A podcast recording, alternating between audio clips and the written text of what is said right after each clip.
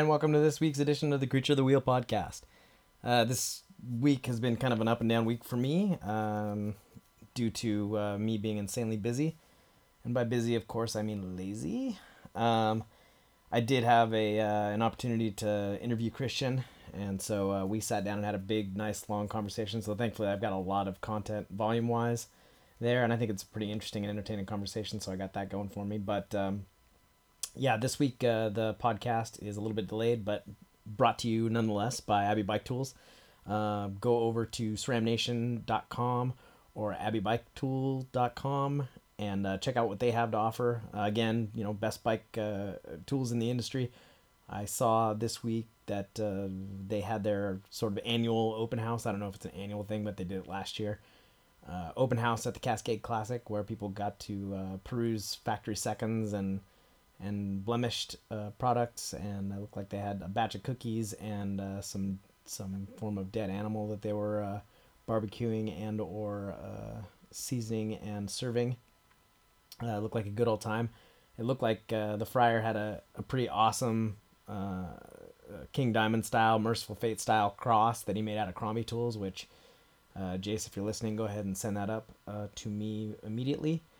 but yeah, again, you know, best best uh, uh, bike specific tools in the industry, um, uh, head on over to abbeybiketools.com.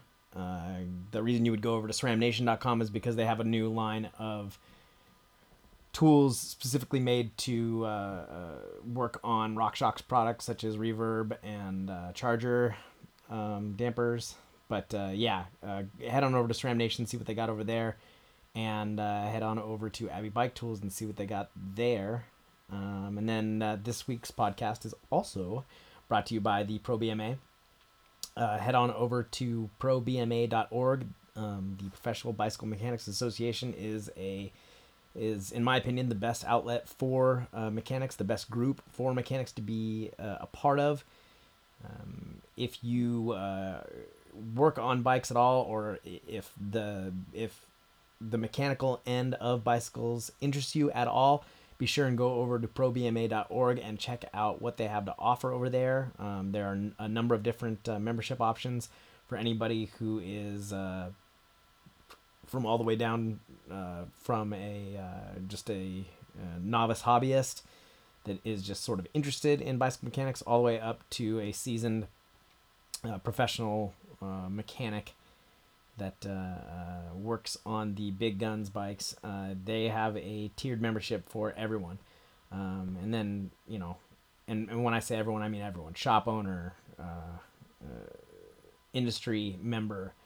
Uh, every single type of member membership you could possibly want is over there. it's it's worth your time. Check out what they got on going on over there. I know there are a lot of workshop shops coming up in Denver, DC, Portland. there might be another city in there someplace. I'm not sure. But yeah, go ahead and go over to probma.org and check out what they got going on. And then uh, let's see what else is going on this week. Not a whole lot uh, news wise. Um, again, I got a lot of content this week just because the length of the the interview that I had with Christian.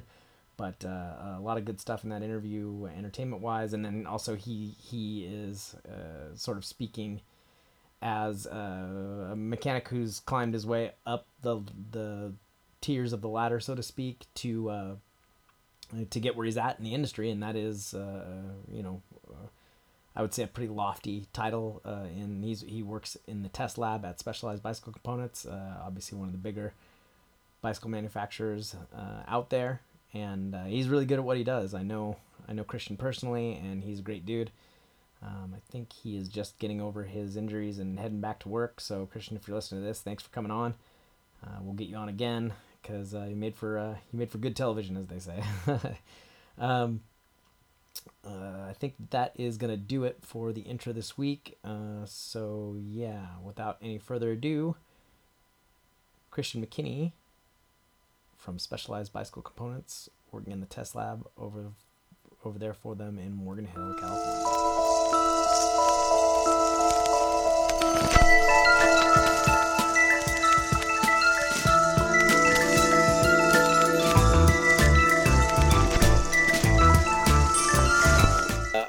Sitting in the darkness anyway, so I'm not much to look at. But uh, you are a sight for sore eyes. oh, that's not creepy. oh yeah, no, I'm dude. eh, eh, Hey, let's talk about how creepy it is in Quebec uh, uh, during the summer. Hey, I got ready for uh, really crappy winters. You know, I knew Yeah. it was gonna be horrible during the winter. Like, you know, people weren't like, you know, trying to hide that shit from me. You know, it was gonna suck during the winter. But I thought, you know, uh, you know, during. During the summer it might be nice, right? Hey, it fucking sucks, dude. It's still snowing up there? no, it's not. It, it's not snowing, but it rained like a motherfucker today. It was like Seattle a- style rain. Like like it looked like the Huh. Lord was dumping my you know uh, uh, buckets of water on my car. It was a bummer. That was that was all of like uh was it January through March here in, in, in the Bay Area. Yeah, that's true. You remember that? I do remember. that. Yeah, yeah, man. H- h- how's things, man? How you doing? You look good.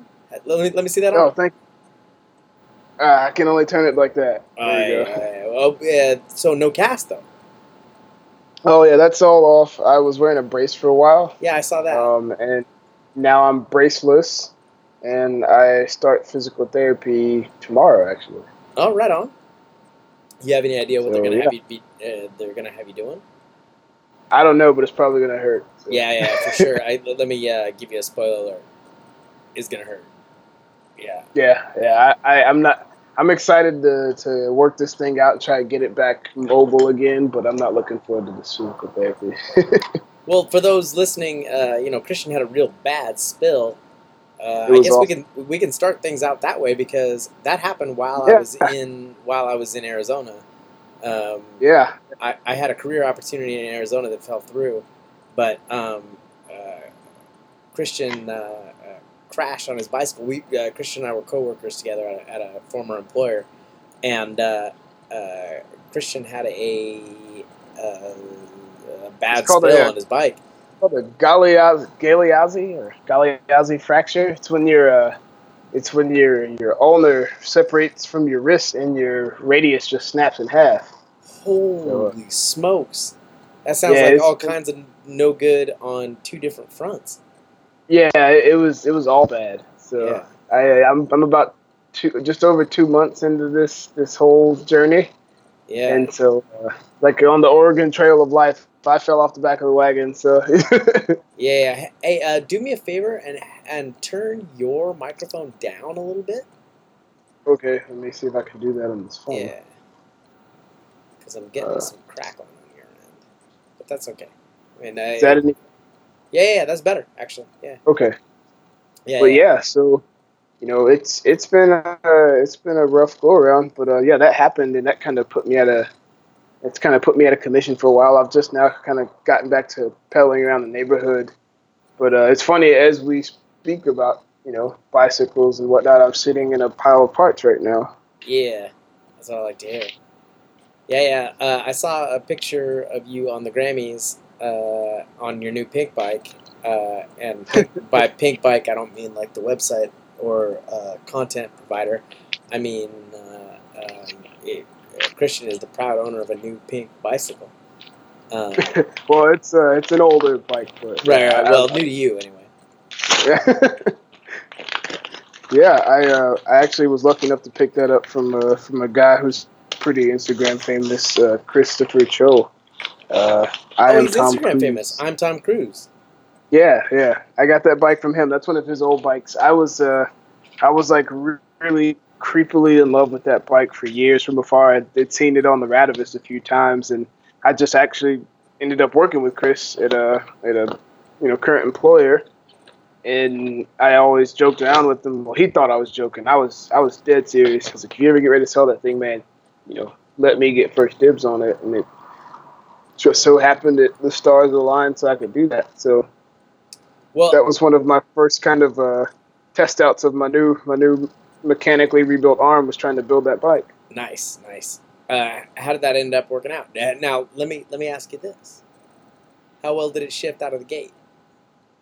Oh man, I'm uh, you know I, I I've been a Shimano guy for a long time, so I took it around the block and uh, I think I got down and had to add a couple of turns to the rear derailleur. Front shifting was fine. I've always I was a stickler for getting the uh, long lever arm Shimano stuff, the 11 speed front derailleur is perfect. So I had that dialed right out of the gate. I did a pretty good job. oh, that's what I like to hear. Good job. Good job. So, uh, for those listening, uh, I don't. I'm not a huge fan of name dropping or like you know attaching a huge amount of credit to, to my name, especially when it comes to like past employers. Uh, as I'm currently unemployed, um, so I don't like to. I don't like people to think that this is like uh, some venture to to try and boost my name or like uh, come up on something that you know uh, based on somebody else's name. But uh, uh, I, it, it is fair to say that Christian is uh, employed by Specialized Bicycles. Can I get? We can say that. Sure. Yeah. Yeah, yeah. Uh, he's employed by Specialized Bicycles, but um, he's not on this podcast representing Specialized Bicycles. It's just me and him having a conversation. Uh, Christian is uh, in the engine. I'm sorry.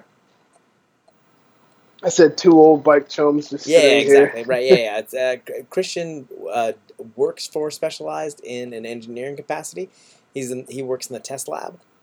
Um, but he's on this conversation. He's on this uh, uh, podcast, just sort of having a conversation as uh, uh, two bike mechanics do, because he came uh, while he is in the engineering department. He did come from uh, uh, more humble beginnings as a mechanic at several That's different correct. shops, and uh, and I have witnessed his mechanical acumen and lean on his mechanical acumen from time to time, and he's been a huge resource. And he is a good ear to tug on when you need to know how something works. And uh, I think that engineering is, I think there's a large schism in between uh, engineering and mechanics, in that uh, there is a little built-in friction there, where uh, a lot of engineers on a um, I don't know, for lack of a better term, because I'm a mechanic, um, uh, on the more engineering side of things, sort of uh, pontificate on how things should work, and uh, when it trickles all the way down to the mechanic, it ends up not working, and you're kind of the cog in between. Um, Yeah, it's you're kind of the person that that that uh, implements the ideas that quote unquote should work, and um, on the engineering end, you go back to the engineers and go, nah, or yeah. Basically, I, I I make you. I guess my job is like we. This is what it should do, or what it's designed to do, and then we prove it. yeah, that's awesome. I mean, like I think that there should, I think there should be more of that. Do you think that that is a concept that is uh, fairly prevalent in the bike industry, or do you think that a lot of people kind of grip it and rip it and and don't have that kind of necessary communication between um, the engineer and the like uh, like boots on the ground mechanic? You know, I. It's kind of hard because you know cycling for a long time wasn't necessarily this this huge engineering thing. You know, you look back to the you know up until you know probably the last twenty or so years with the you know the advent of carbon fiber, it was you know independent artisans just kind of sitting in a shop. So the the whole you know real high tech engineering side has just kind of come about with the advent of, of new materials. So you know that kind of shop level grassrootsness is kind of left as far as the major part of the cycling industry goes. But you know, I do feel like that's very important. I kind of have a weird background. Um, I came from motorsports early on uh, in college days, but always worked in a bike shop. And my whole love for wanting to work on a bike came from you know not necessarily wanting to pay somebody to do it and figure it out myself. Yeah, I, So- that, right here. That's all me too. Like Yeah, that's exact that's how it starts. Yeah, that is how it starts with with a lot of people too. Like I've noticed that that is kind of a a, a pretty common thread uh, as far as uh, mechanics go. Like you know, uh, folks who owned a bike and loved riding it, but when it came down to fixing it, like I mean, couldn't fork over uh, the kind of money that it takes. Which you know, in retrospect, now that I look at it, it's like, man, we don't really charge a lot to to get somebody's bike up and running. But Yeah, you, Uh, you don't. at the same time, you know, when you're dirt poor, you're dirt poor.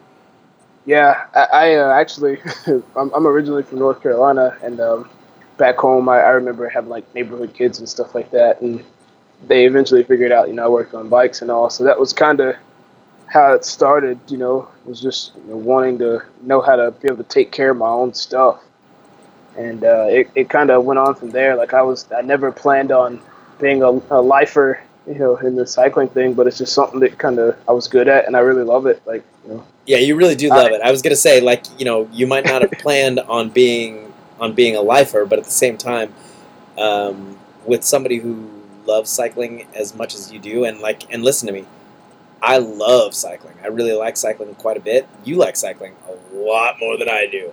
Like, um, you, I'm a you have bit a bit obsessive. yeah, yeah, well, no, I, I don't even know about obsessive. I just think that you have a a, a larger amount of quan or like whatever it, it is you want to uh, uh, assign to it um, for cycling. You know, like I, I'm Christian would visit me every once in a while and be like, "Hey, yo, did you see what happened in like the Tour de Argrave?" And I'd be like.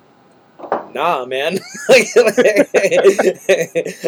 I have no idea what happened in the Tour de Argrave. You know, like you know, it, see like kilometer 260 when that guy like you know spit out of jail. I'd be like, uh, I, I, I did not like, uh, but there's this show happening tonight, you know, like, uh, but like, uh, but yeah, like I, I think that, you know, I mean, obviously the, there's nothing bad about uh, uh, being obsessive or uh, having uh, a more general like love for cycling or you know less as far as that's concerned. I mean, as long as I, I just sort of want to make this podcast kind of an open place for anybody who enjoys cycling, with an emphasis on the uh, mechanical end of things. Um, so you know, I, I want to represent the the uh, person who uh, you know can't quite keep the chain on his bike and depends on it going to work yeah, all the way up to somebody who has some kind of a you know mechanical engineering um, knowledge of, of uh, how a bike works. now I definitely I don't want anybody to like get oh god he's got this this guy on from this big evil company. No, it's it's it really it's it's it's never been like that, and it's even still now. But you know I I cut my teeth in a lot of different types of shops from like. the first bike shop that I ever worked in was a really small place uh, in North Carolina called Recycles. It's in Greensboro, North Carolina. If you ever find yourself there, Yeah. stop by there. Uh, Merritt White's the owner. Um, I worked there for ooh, maybe four years, and I really cut my teeth in that place. And I learned like one of the best mechanics I've ever worked with was a guy named Brahi Baumberger. He's from Peru, and uh, he always told me, I was like, man, how did you learn to fix that? And he's just like, well, where I'm from, we don't have bike shops anywhere nearby. You either order stuff offline, or you just you know figure it out. And uh, he actually has his own shop now too, called Galactic Bicycles in North Dude, Carolina. But, I was just gonna say that would make for a very, very like sound understanding of how a bicycle works. yeah, I mean, this guy learned to be a phenomenal mechanic out of necessity, and that always stuck with me. And so it just, you know, I, it made me a pack rat too because there was always stuff where people were like, "Oh, this is busted. Don't ever use that." Just you know, and you know, working on a customer's bike or a high end client, no, he wouldn't use it. But you can always take things and repurpose them, you know. And that was kind of the ethos of a lot of the the, the shops that I worked early on in. I just kind of accidentally got good at working on bikes because I had really, really uh, in depth tutelage and from a very grassroots standpoint, but it was still really thorough, you know. Well, yeah, I would kinda- say I would say any decent bike mechanic has their like pile of parts, like you know, like their uh, you know milk crate underneath their bench that you know they. Oh they- yeah, it's like uh, some uh, some customer told them, "Oh yeah, I don't need this anymore," and it's like, "Well, that's a perfectly good part. I'm going to go ahead and keep hold of that." Oh yeah, that I I've done the same. You know, you work for people and you, or clients or customers, whatever, and they're like, "Hey, do you, do you want that?" Or like, uh, "You do want to take your parts?" Oh, I'll just chuck it. Just like, okay, yeah, I'm gonna chuck that right into my bench. yeah, that's a good way to do it. I mean, in my opinion, anyway. Yeah. So, uh, uh, tell me, uh, like, it seems like uh, you've been a part of some pretty like uh, uh, big projects lately uh, over at Specialized. Can you tell us a little bit about? Uh, I mean, uh, not. I'm not trying to shave too fine a point on it. You know, I'm not trying to like you know sell you out or like you know get you to tell magical secrets or anything like that. But like uh, y- you can sort of uh, assign Do a little brand shameless- Uh, Do a little shameless promotion. Okay. yeah, yeah, yeah, exactly. I mean, well, I mean, Uh. I, I'm sure you take pride in your work, as most mechanics do, and like, and like, you know, furthermore, just as a, a lead into this conversation, let's just go ahead and say, you know, this is a conversation between two mechanics about like something that a mechanic is doing that he's really proud of, even if Yeah, it's and like you know, like let's say I'm having this conversation with. Uh, uh, a bike artist or a, uh, a bike painter, and he's really, really proud of uh, you know the the paint jobs he's been doing on these bikes. Same thing, you know, like you don't have to put too too fine a point on it, but like you know, you can say, hey, listen, you know, I uh, here's something that's really cool that uh, uh, I had my fingerprint on that you're going to be seeing in the market pretty soon. So uh, yeah, sure. What uh, what Steve's referring to is, uh, I'm sure the entire, at least as far as our world is concerned, has seen the 2018 uh, Specialized Tarmac. Um, I happen to be uh, one of a small, well, large, large team in a small crew that was in charge of testing um, from you know, very early on uh, to you know what is available now. Uh, what you can see in racing in the Tour de France, what you can, what you can, we'll be able to purchase here, you know, in very soon. Um, it was, it, it was, it's been a, a very challenging project because of you know what we were trying to accomplish with the with the, the new SL6 uh, or 2018 tarmac. But you know, it being there just in my role, I was able to see something just morph into like you know a phenomenal bicycle. Like that's something that I've, you know, I, I've. It's a first for me, you know, and and to come from uh, you know just a lifelong mechanic background to be able to do this and to, to be privileged enough to work with an amazing team of designers and engineers. It's just it's just been it's been a it's been a really really fun ride. Right on, man. So, uh, you know, uh, coming from like a, a just a normal uh, average Joe, um, for lack of a better term, I, I generally use a, a far more crude uh, term for uh, an average mechanic. But like you know, for the average Joe mechanic, um, uh, let's say you get a, a a frame out of the box.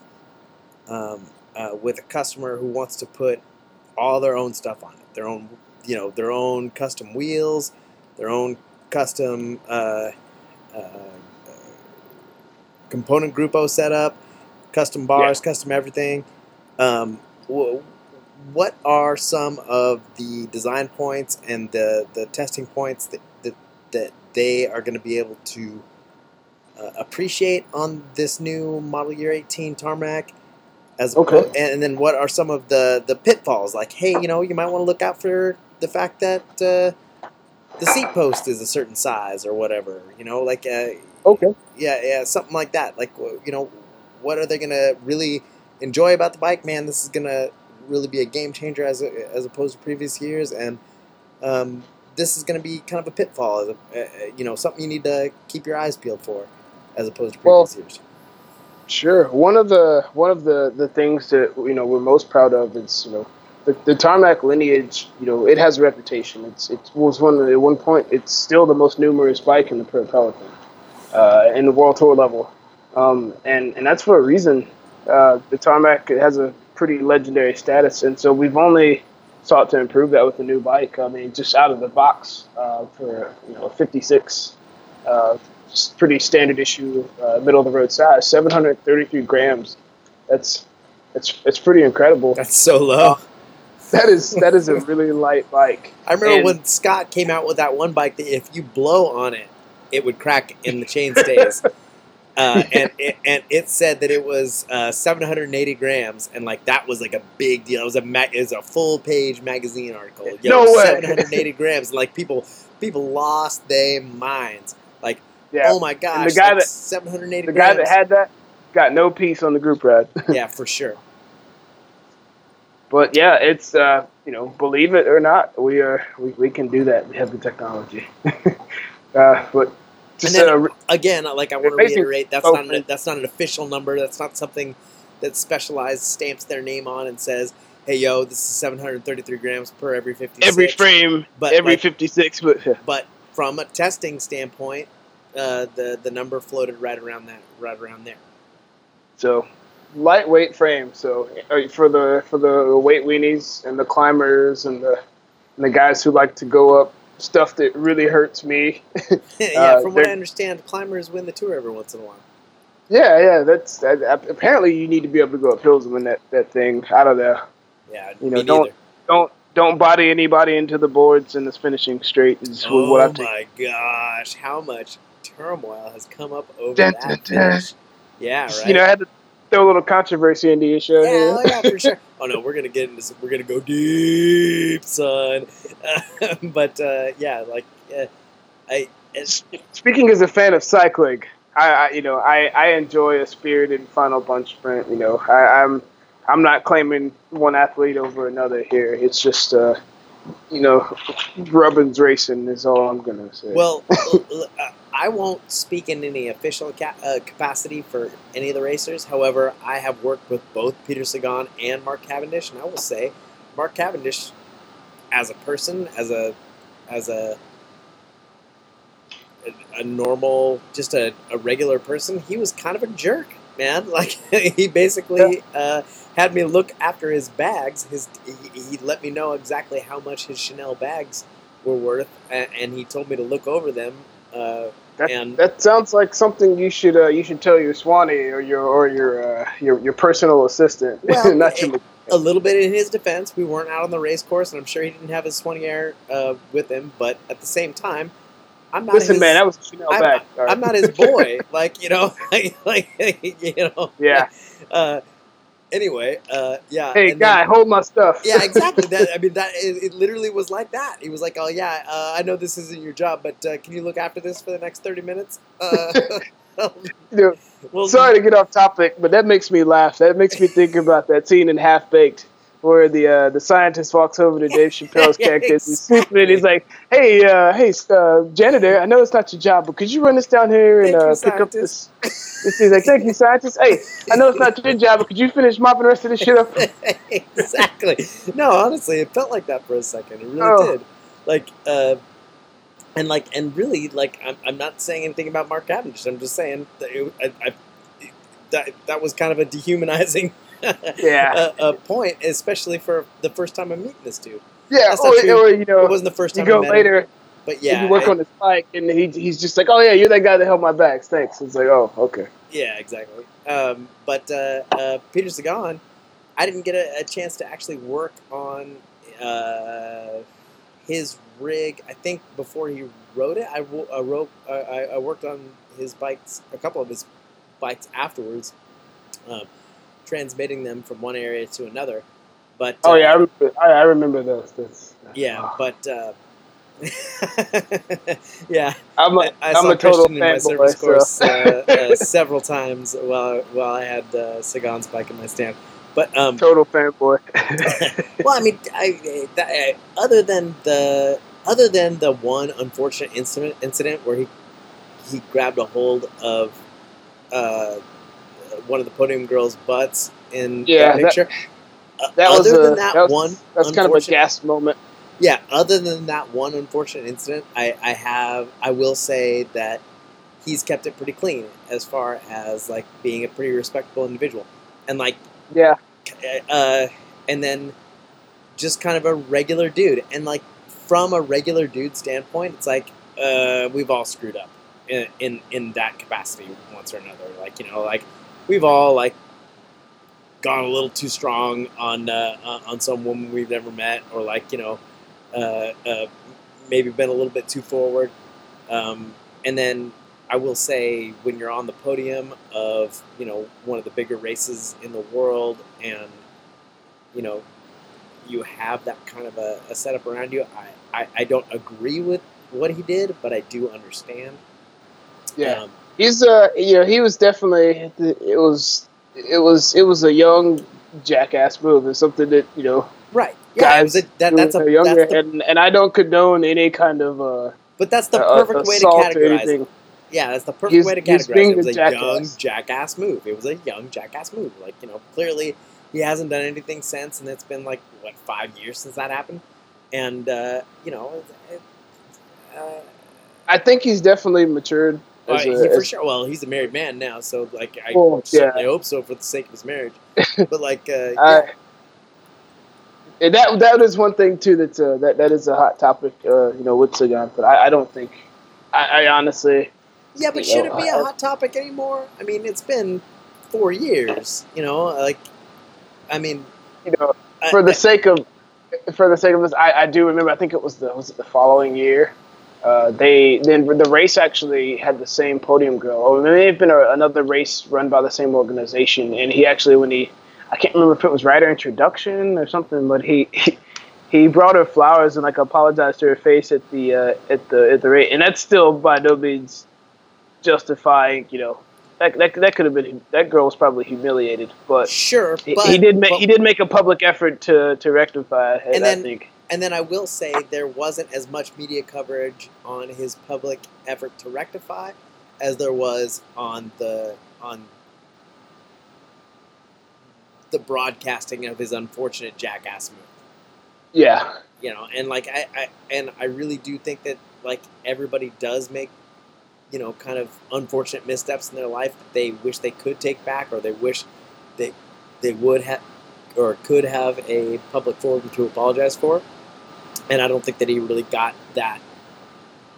And, and any interaction I've had with him would indicate that he wouldn't ever do that again, and Oh and and that he he he seems like a regular sort of dude who just got screwed up in the moment and like it was a young point in his career and it was a dumb thing to do and I I think that I think that he would kind of take it back if he could and like I think that you know uh, the apologizing to that young woman is a long uh, it's kind of a long step in that direction. Like, kind of says that he wishes he could take it back, but he, you know, um, that wasn't given nearly as much media attention as you know his unfortunate jackass move. And like, and I'm, and I'm not saying that that makes it okay, but I am saying that that's the world we live in.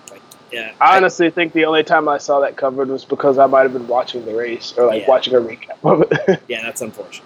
And and and I'm not saying that it should be given equal media Yeah. coverage because certain certainly what he did previously was m- like more deplorable and newsworthy, but it should be given more than what it was. Like it, it yeah, but you know, cycling and you know, public stage goof ups aside, uh, you know, definitely, yeah. The, the tour has gotten interesting this year for, for anybody who's keeping up with that. yeah, for sure. Like I- so- athlete alliances aside, it's definitely got been a been a been a pretty drama filled tour just as far in the first week. So, So- I, I'm I'm enjoying it. people could could say that Christian has an affiliation with Specialized. I will say that if you know him personally, that doesn't mean anything to him as far as like a conversation with me is concerned. But I, I have no like- affiliations whatsoever. so let, let, let, let's talk about this uh, uh, this line sprint. So for those of you who weren't watching in the Tour de France in what stage six? Uh, stage four. stage four. Um, there was a line sprint where uh, Mark Cavendish tried to uh, sprint on the inside and uh, come around uh, Peter Sagan on the inside. And, on the boards. and, and, and, and when I say on the inside, I mean on the innermost portion of uh, the sprint to the line, which there, does. there was from an objective standpoint. I, I, I, I did not see the hole that Mark Cavendish saw. I'm not a professional sprinter either. Uh, Yeah. But I, I just I th- I and, would and that, say, that speaks to the to the mindset sprinters. There's a special type of person to like. oh yeah, I mean, sure. It sure. it takes a person who just has like very little uh, regard for their own safety. yeah, for sure. I guess. Uh, dude, I, I Yeah. will never forget the very first the very first bunch sprint that I ever saw. Um, was Robbie McEwen and Stuart O'Grady, and they were like, well, the the first bunch sprint I ever saw that was like legitimately like physically contended for.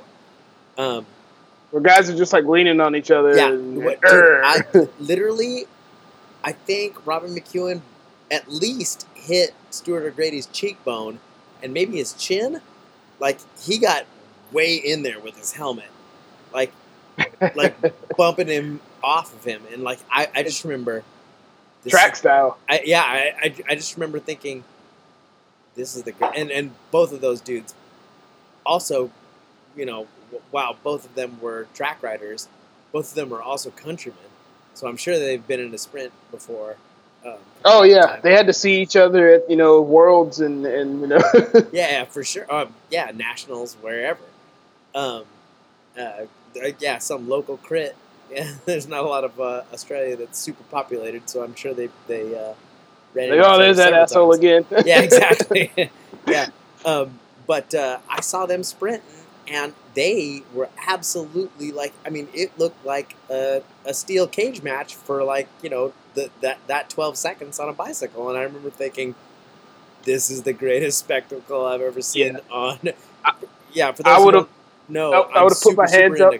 combat sports, so like you know, uh, watching these two dudes like you know try to wrestle each other, uh, each other off of each other, going Duking it out of a line. 40 it- miles an hour. yeah, yeah, exactly. It's you know, it, it's uh, it was pretty fun to watch. Um, Oh man, I would have spilled my beer all over the person in front of me. exactly. uh, but uh, yeah, like uh, so. To get back to the sprint that we're talking about, uh, Cavendish tried to go around Sagan, um, and on the innermost uh, portion of uh, the, the the sprint, and uh, so the only so to put it in layman's terms, the only thing on the other side, uh, on Cavendish's left side, was Peter Sagan and the rest of the sprint, and the only thing on Cavendish's right side was boards um, and barriers. So he thought People. that there was enough space to get in there, and there's a lot of controversy because when you look at it, it, it appears that uh, Peter Sagan put his elbow up and uh, closed, I guess, the line. Closed the line. I, I, I don't know if that's the right term, but uh, he. Depending on what, what team you're on, Team Cavendish or Team Sagan. Yeah. It, It well, he either closed the line or, or reacted to a helmet into in his side, or if you're Team Cavendish, he just completely broughted him out of the way into the barriers and then laughed at him as he rode past. But, yeah, yeah. yeah. I- like I said again, I'm not speaking as a as a representative of, of anyone but but Christian McKinney here. So. yeah, yeah. It- well, I will say that the I saw uh, a, a video on Instagram um, that showed that uh, Cavendish's shift lever something got caught on something that belongs to Sagan, maybe his brake lever or uh, because. Uh, oh I- man, you- I, I can Whoa. say with uh, uh, uh, with pretty empirical knowledge that Cavendish rides a size 49 bike, and I can that's say a that really that's a really because- that's a really small bike. I have I have shipped his model of bike to uh, contest winners, and I've shipped his personal bike to um, where he was at, and I will say that. Uh, it's a small bike. It is a really, really small bike, and from what I Yeah, understand, he- he's not a big dude.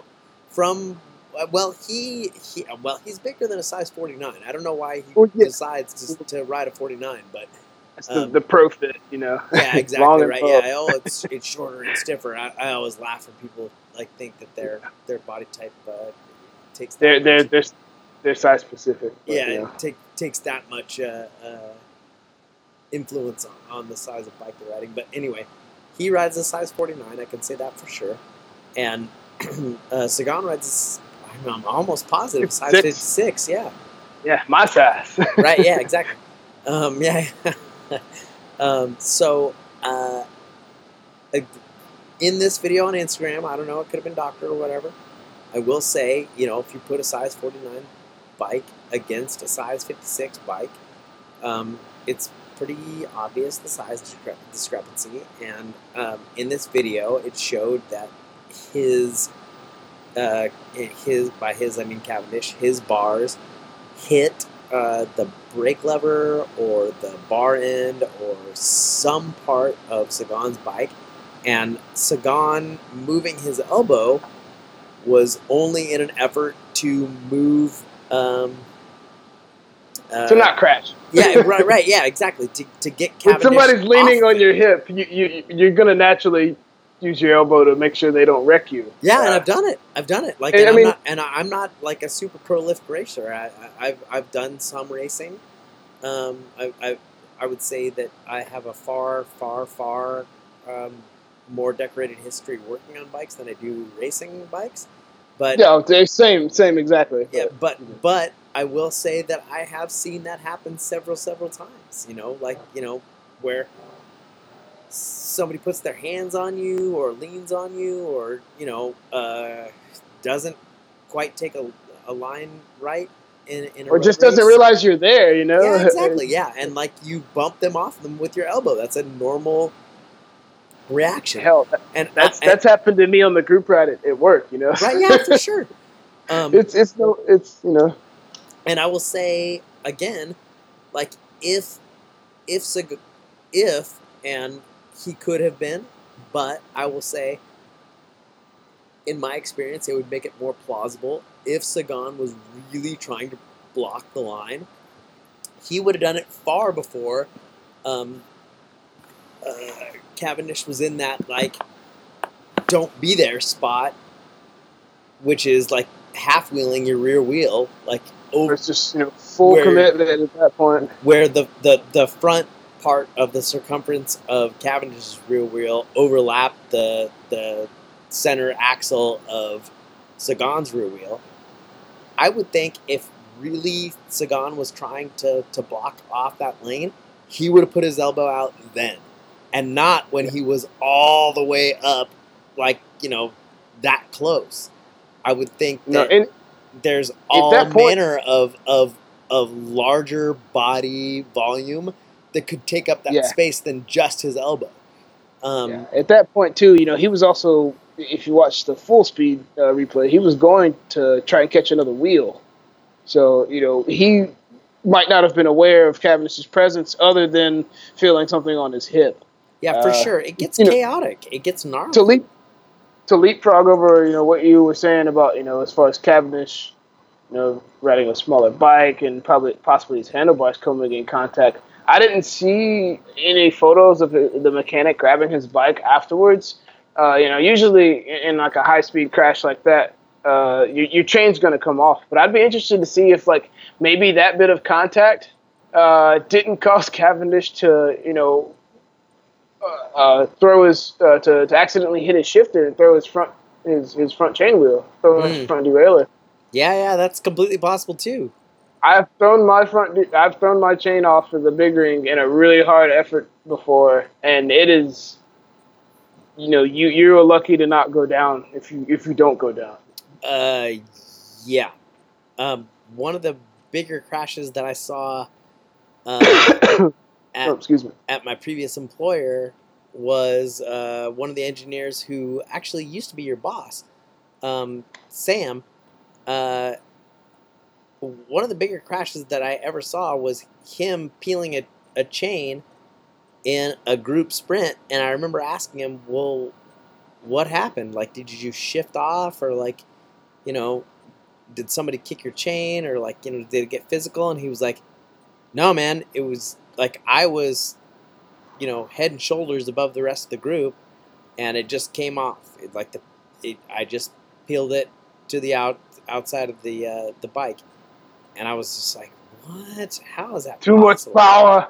Now Yeah. you know, given given you know Sam Sam's pedigree, he uh he is a he's a really strong rider. He's Sam was uh was, I don't know if Sam was pro. Or was he, I know he was a Cat One at one point from from stories that I've heard around the office. But yeah, that that guy is probably putting out pro numbers, but. Uh, I, I, the I, I, only this, this conversation- predates this Yeah. predates my existence. It, it, it, you know, Yeah, the, the only conversation I ever had with Sam about bike racing, like, uh, I mean, there was a couple things like uh, uh, his team uh, had to do a steer tube fix on uh, uh, one of the uh, the bikes that he was producing, and like there was a couple other like you know kind of uh, testing snafus that uh, that he had to involve me on. But the only conversation I had with him about bike racing was around that time, and he was like, "Well, you know, luckily I've been racing bikes for a long time, so," and like, that's it. Like that, there was there was no more said of it. Like it was, uh, it was super Yeah, cut like- and dry, and like I feel you like know, the guys remember with- talking around to, to to folks, and they were like, uh, you know, Sam is like the fastest dude on that ride every single week, and like fast. Yeah. yeah. he's up, he's up there. He's probably worn that, that jersey a few times. Oh yeah. It's you know it's it, I feel like you know the fast guys. It's like Fight Club. You don't talk about Fight Club kind of thing. Uh, yeah. Except I Yeah, know they- a they- bunch of, eh, except I know a bunch of fast dudes who who will Well, yeah, stand on the highest building and scream about how fast they are, and Yeah. know, I, I and I represent that opinion without pride or prejudice. I'm not saying that what they're doing is bad or good. I'm just saying like I, I've seen people very boisterous about. Uh, if I if I was that fast, I'd probably be boisterous too. I'm not, I would let the world know by tearing their legs off and you know letting them know that I just tore their legs off. Yeah, for sure. Yeah. Call me call call me Richard Petty right now. yeah. Uh, uh, so uh, uh, I, I feel like we went down the rabbit hole right there. Um, oh, what? I had something I was going to ask you, Steve. oh, So I, I, you know, speaking back to, to, you know, at least in the in the vein of the spirit of Tour de France, I saw uh, some rumblings about a, a neutral service wheel change that Dan Martin received in the stage yesterday, where he crashed. now this was pre-change or post-change? This was post change. Uh, he re- apparently received a Mavic neutral service front wheel, uh, and the I guess the, the the width of the wheel, or what some people are speculating, is what caused his brakes to not necessarily not work, but not function as they would have with I guess a wider profile wheel, which he was used to running, Okay. or well, I, I actually, I actually can speak on that, and I have uh, You've uh, worked with Mavic uh, neutral support. haven't you? yes. Okay. Um, well, uh, I don't know if I can say that officially. Anyway, Uh, I, I have worked on several neutral support teams um, for pretty high profile neutral support capacity. Anyway, I will say that I have witnessed uh, the best in the business who have worked on pro tours, who have worked on several uh, uh, national champion and world championship races do some uh, neutral uh, support on bikes, and I have seen a couple of different pitfalls as far as that concerned, as far as this is concerned. Um, I have seen a front wheel changed where uh, the dropouts on the fork were so wide um, and I would say the average dropout on, you know, generally speaking, that's one of those things that kind of gets on my nerves when people say, "Oh, you know, did you space your uh, wheels? Did you uh, did you gap your wheels?" Gap It's them like- properly. Uh, Yeah. it- It's like, well, to what manufacturer's specifications? You know? yeah. It's it's Yeah, it- if if you were riding for if you were a jumper for a team Yeah, that that would be a pretty. absolutely. That'd be a horrible your team's mistake wheels should be gapped to your team's Proper- frames. Right. to your team sports. However, yeah. however, you know, if you're doing neutral service, there, yeah, like uh, I have seen, I have seen a mechanic, and I won't drop his name, but I will say, don't do that. Oh no, don't. Yeah. I, I I have seen a mechanic that is responsible for, and, and I will say the rider's name. I will see a, I've seen a mechanic who has done a wheel change, literally clocked the fastest in neutral support history for a rider. Please tell me, is, uh, the, it just for, are there uh, mutual, uh, the mutual support Olympics? Uh, th- there should be. There should be. No, but anyway, th- this this mechanic did the fastest wheel change, clocked for Chris Horner in a race. Oh, the Hornet. Yeah.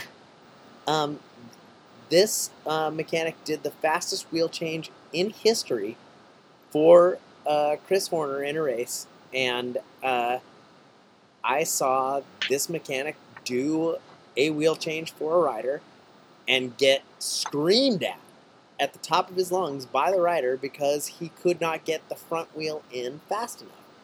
And upon further inspection by me away from uh, the the mechanic that actually did the service, I look and I said, uh, "What's going on with this fork?" And I would say uh, the average spacing for a fork should be about I don't know two nickels wide. Um, you know uh, what what we'll say three quarters of a centimeter, uh, seventy millimeters wide per per side on a a, a fork. What, what's what? Uh, you know, from a testing, you, you can actually speak on this. What's the what's what's a decent dropout width? Uh, you mean oh oh uh, for for just the fork ends? Uh, well, lawyer tabs aside. I, I, I personally wouldn't feel comfortable anything than you know maybe 10, 15 millimeters or so thickness. Yeah, I, I, I, that's right. it. That's it. Contact with the with the, right. the But inner, like, inner but what would be like very, very, very wide? Uh, whew, a uh, you know, whew, that's God. That's that's a tough one. Anyway, I'd say probably this rider had the thickest dropouts I've seen on a fork in my entire life. So thick. Like, it was so thick that on a normal skewer that was set up for a normal 100 millimeter wide hub, uh, front hub, on, I will say that I was working for a neutral surface team that was supported by a major manufacturer, either SRAM, uh, Shimano, or Mavic.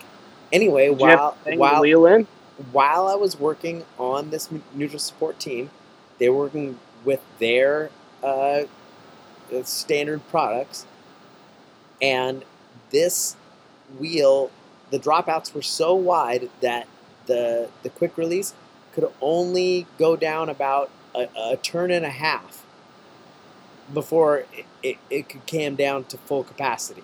So they were super, super, super thick. Hey, you better get off the camera, camera doing that. Um, um, and, uh, you know, this rider who was, if I'm being honest, I was in the, the neutral car. I wasn't on moto as the mechanic uh, doing the service was. But in the car, I noticed that this rider was looking for any excuse to get shelled off of uh, the pain wagon that he was on. And uh, when he called for the service, there it it was on a front wheel, and it, I can say for sure that it wasn't a flat. That from that I know for sure. It wasn't a flat tire, and it was a front wheel. So it was something going on with his uh, his fork, and the reason that the jumper on his service had such a problem with it was because of the width of the dropouts on the fork, and Okay. it, it was it, it i mean sometimes it can get gnarly out there it, it can get super bad and uh, yeah Well, this is, you know, that that being said too, you know, we're hopefully coming out of the wilderness, uh, you know, and the whole disc brake issue here soon. Uh oh, I said the D word. oh dick's brakes um, Disc brakes. Man. yeah, we had that's the, a, that's an that's an old shop joke. we had we had the first uh, uh, uh, Grand Tour stage uh, victory on disc brakes. How did you feel about that? Whoa, whoa, wait, wait, wait. Uh, which which which to, which stage was this? Uh, Did I- what was it? did I uh, uh, what was the gentleman with the really good haircut that uh, also rides for, or at least he did ride for Specialized? Uh, Oh, oh, Rigoberto Uran. No, no, no, no. That- No, not him. Okay, that guy had an awesome mullet in the World Championships one year. Uh, there have definitely been some epic mullets. oh, oh, you, you mean Kittel? yeah, yeah, there you go. Marcel Kittel. Kittel. Yeah, yeah, He, oh, he, Kittel. he won a race. Uh, it was God. What stage was it? I think it was. Well, I know it definitely. He he won. I don't know if he was on a disc brake bike Yeah, Yeah, yeah, no, it's- Grand. It, it was a it It's was a- big news. It was a at Grand the Tour TDF. Grand Tour victory on disc brakes. Did he did he do the Giro? Uh, might have been the Giro. Okay, I, think. It also might have been Tour de France. Did he win a stage this year? He, he's won. He won. Uh, he's won three so far. He won two back to back, which I don't think anybody's done since. I think they were saying Zabel, Zabel. his Yeah, countryman. I was gonna Yeah, say Zabel.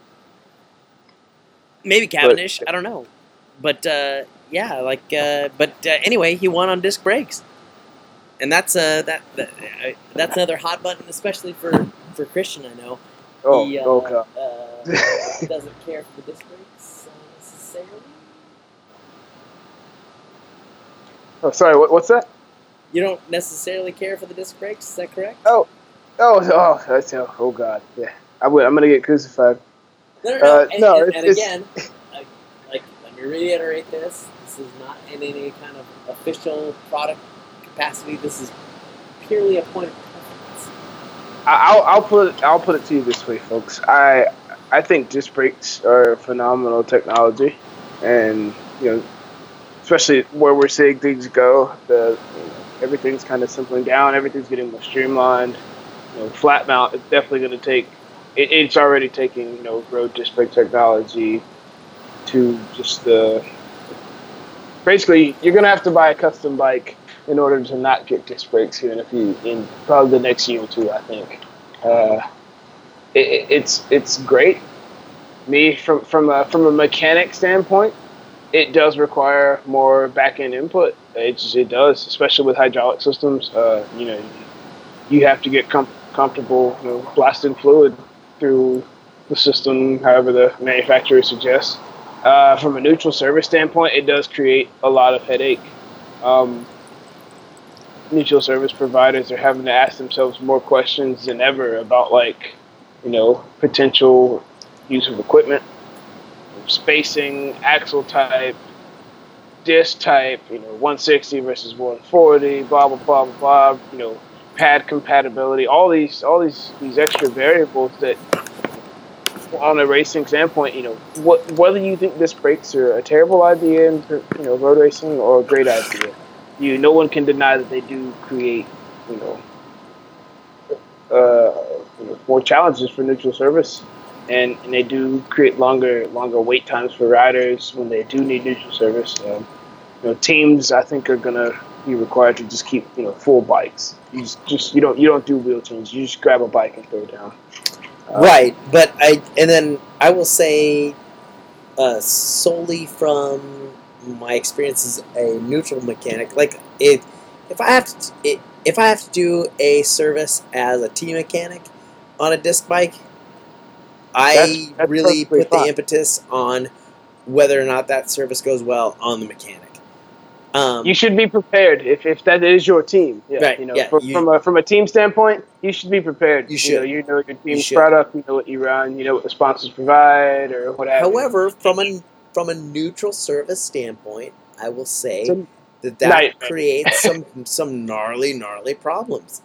What Yeah. the spacing on the axle is, what the uh, spacing on the uh, size of the disc is, um, it it creates legitimate problems. And until somebody can put an, uh, a fairly empirical stamp on, at absolute least, what size disc is acceptable, and uh, and by disc I mean rotor, and uh, what size axle is acceptable. I really don't. Th- I, I I really think that the only answer should be a neutral bike, which yeah, is that. I mean, that's that, is- that's what it has to be. Yes. you, you turn a, a a plausible 25 second service into a plausible minute long service and that's that's an issue Yeah, you know, there as far as, and you know, I I, I could get skewed for saying this, but as far as you know, racing goes, I, just from my, I guess my narrow point of view, there'll always be a place for, you know, a rim brake bike in hyper hyper power racing. Uh, as far as the custom consumer market, disc brakes are where it's at. Uh, you know, it's it is great, but for you know, the, just the it just the very you know, I guess eccentric needs of professional elite level racing, or even just your, you know, your average racing, you know, uh, uh, you know, a local racer, rim brakes definitely present a, a cheaper option, you know, less complicated option as well. Yeah. For the journey, you know, especially for the journeyman. or, oh yeah, you yeah know, for sure. I, I I- I will say that almost all my equipment before i started working for any major bicycle company was kind of uh, to use my terminology blue collar equipment you know Hey man, Uh, I'm blue collar for life. I still have blue collar equipment. Heck yeah. Um, but like, uh, still you know, build own wheels. yeah, yeah. But you know, I would say that all of my stuff, as you know, as high a profile mechanic as I got, was all kind of blue collar stuff. So you know, um, from from that standpoint, I would say that there always will be a very solid and a very sound and a very pragmatic answer within traditional 130 rear, 100 millimeter front, um, you know, rim brake uh, um, standard for road bikes. I think that's. I don't think that should go away. I think, I think that um, mountain bikes, especially, kind of underwent a very large detriment by getting rid of the 26 inch wheel, and by say by saying you know get rid of the 26 inch wheel, I think it's largely gone. Um, Yeah, uh, Right. And uh, I think that they underwent a pretty large detriment by getting rid of that 26 inch wheel because I think that 650B or 27.5 or whatever you want to call it, uh, I think that that was kind of the answer to the question that nobody asked. You know? Um, I, I, we don't have to go quite as big, but why not a little bit bigger? Yeah. yeah. Um, but they got rid of that, and like you know, for those just listening, there was a very long period in my life when that 26 by 2.0 tube was the most used tube in the bicycle industry. It was the Oh my god, yeah. it, it, it was it was huge, and now you know in the how many ma- how many of those do you think you've ever even installed, Steve? Oh, Christ. I mean, it, if it's not Oh. in the four digits, it might be in the five digits. yeah, Um, yeah. A lot. And, uh, you know, and I think that in the name of performance, we were given this new size that really isn't. I mean, if you look at the diagrams, it's really not, not, not terribly bigger than. Uh, Or uh, just you know math. yeah, exactly. Yeah, exactly. If you just do the math on the uh, uh, estimated ro- rotating diameter as opposed to the two seven point five number that you were just provided, um, uh, it, it's really not that much bigger uh, a wheel than the 26, and like, you know, I think that that is especially with the advent of Boost, you know, and Euro Euro Plus, which I think is the dumbest thing ever. but uh, um, So so many so many different sizes. yeah, and uh, you know, I think that it really could have been streamlined down to just one size, but I think the industry kind of uh, leaned on everybody to to accept this new wheel size as the new standard, and now it is Well- the new standard. And meanwhile, we had something that was just barely smaller, that was the most prolific size in the industry. Yeah. And uh, uh, yeah, it's it's kind of tough to swallow from a mechanic standpoint. yeah, it's you know it. You know, it's just a, a sign of the times. You know, old mechanics will get grumpy at this, but it's you know, I always look at it this way. At least that's what I tell myself. It's like, well, at least you know, you'll be employed supplying people with the the new hotness. I think one of the weird things is this has been more of an industry shift than like a rider first shift. I at least from a road perspective, I don't know too many riders that I heard you know five years ago clamoring, "Well, we need disc brakes now. We need disc brakes." But you know, it is definitely the technology that would improve just the average rider, uh, even like the, the average club racer's performance. I, I, I'm not knocking it from a, from a mechanical standpoint. Yeah, But I for remember- me, being kind of uh, old school and uh, and and having you know a lot kind of invested in rim technology, I, I am not jumping personally a- across the board just yet. You know, I, I may be forced to, but uh, if if I want to purchase a new bike, but yeah. I, I don't think. You know, from from a consumer standpoint, I don't think I think disc brakes are a, are, are, are, are a remarkable thing. Uh, from from our standpoint of you know mechanics and, and even on the racer's edge, I think it can be a little bit of a hassle. But it's at the end of the day, it's what keeps the lights on too. You know, yeah, that's true too. Well, and too like, many. yeah, like, uh, and and I don't ever think that that rim is gonna go away. Like for example, no, I, don't how, so. how, how many tarmacs uh, uh, in this year's tour are uh, are disc brake tarmacs? Uh, none of them. Yeah, well, see the and that's what I'm saying. Like, uh, I guess that kind of illustrates my point. Like the new hotness, I haven't. the new hotness is not yet disc. Uh, rim brakes is is the standard currently, and we've I don't have any reason because, like, I think that the the major thing that gets missed in everything is um, from a stopping and slowing down the bike standpoint. What is the difference between disc and rim brake? Uh, well, just you know, from a from the standpoint of you know rim technology now, everybody is you know carbon is is for Yeah, but folks who I, have money. I'm just saying stopping and slowing down the bike. It's there is What is the difference between between rim and and road, or rim and and uh, and disc?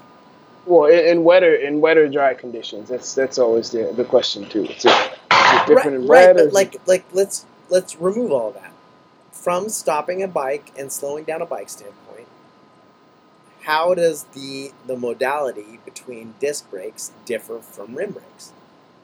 on a dry sunny day uh, where weather isn't a factor, It's not a uh, factor. it's it's fairly negligible. Yeah. Yeah, well, it is no difference. They're the exact same system.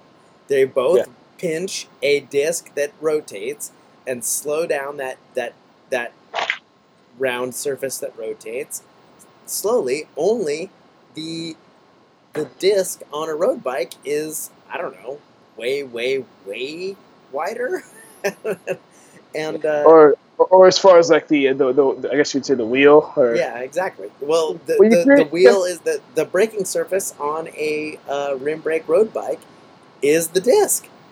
Well, Um, you know, now you've gone into a whole other problem. It's like, well, you're you're trying to focus heat dissipation is no longer uh, at the rim, so you you've kind of freed yourself up as like what kind of shapes and things you can take into account as far as rim shape goes. Yeah, for sure. Like that, that's a whole It's up different to the scenario. But I'm saying that the the modality, the actual physical process, uh, the pinching of a circular rotating object to slow down the mass that is riding that object.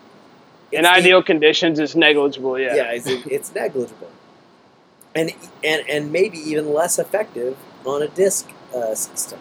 Now, certainly there are some items that make that disk system more um, desirable, but just from a stopping the bike standpoint during normal weather conditions, it really doesn't change very much.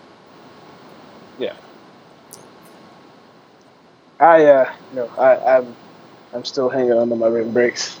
Help me, please. I don't I, I don't have any rim brake bikes anymore. oh, what? Um, yeah, yeah, no, uh, This is a this is a setup. no, but it's not set up. It's not a setup. I'm just saying I don't, I don't, I, I, I personally don't have a rim brake uh, bike anymore. Um, I was lucky enough to be uh, uh, gifted a, uh, a a disc brake bike that, in my opinion, fixed all my road brake or my road bike uh, problems as long as I set it up properly. Um, your, your your quiver killer, as they call it, I guess. yeah, exactly right. Um, and so uh, I was at a time when I had to sort of narrow my uh, obligations as far as you know how much space I took up with the my uh, uh, bicycles at the time.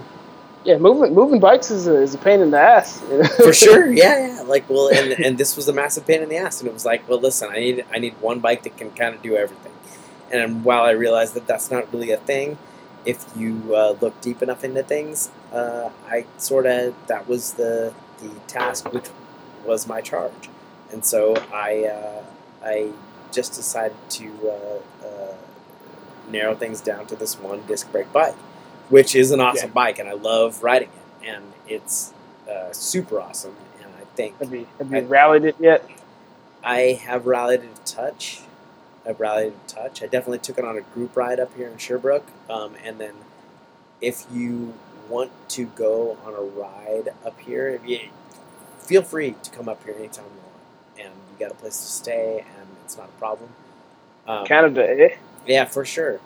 Um, and bring your bike, and we'll go on a, on a ride. And when I say go bring your bike, I mean bring any bike you want.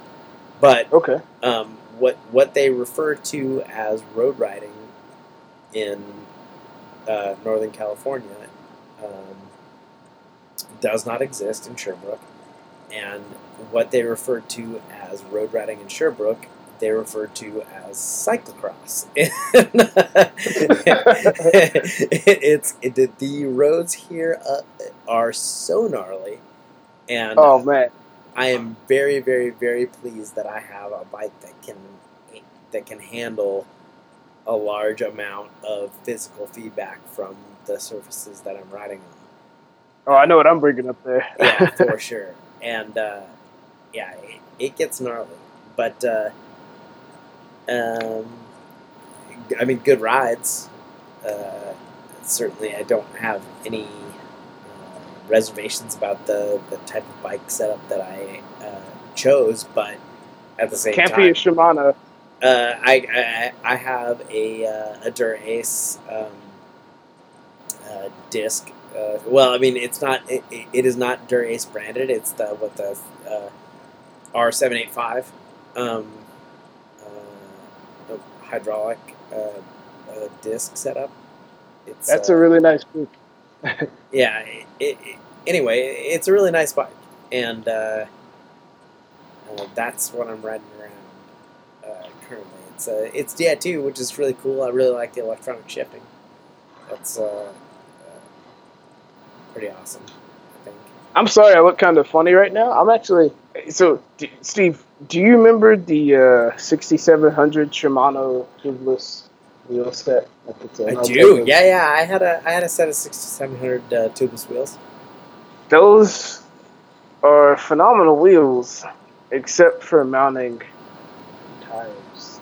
Oh, They were tubeless, and so the the nipples loaded from the other side. You couldn't That's even correct. access them Yeah, from the rim right. bed. That's right. That's right. And so, because they were tubeless and sealed, they also have a really, really shallow drop dead center, and it makes mounting tires like I, I've been sending tire levers through like the guillotine today. So now, this is horrible. I will say, uh, have you had, and then like, I'm not saying that this is something you should ever do, have to do, um, especially in the field or whatever. But have you had somebody pinch uh, the tire from the other side while you're trying to mount the other side?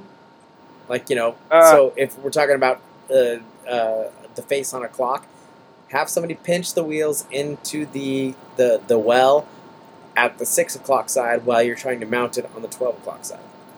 Okay, Well, That might help. try that. I'm also, uh, I'm also like you know at about fifty percent capacity on my right arm. That's so correct. Yeah, yeah. That could be Uh, contributing to my woes, but Yeah, for, for those. I just remember this this Christian's damn laid up a little bit. laid up.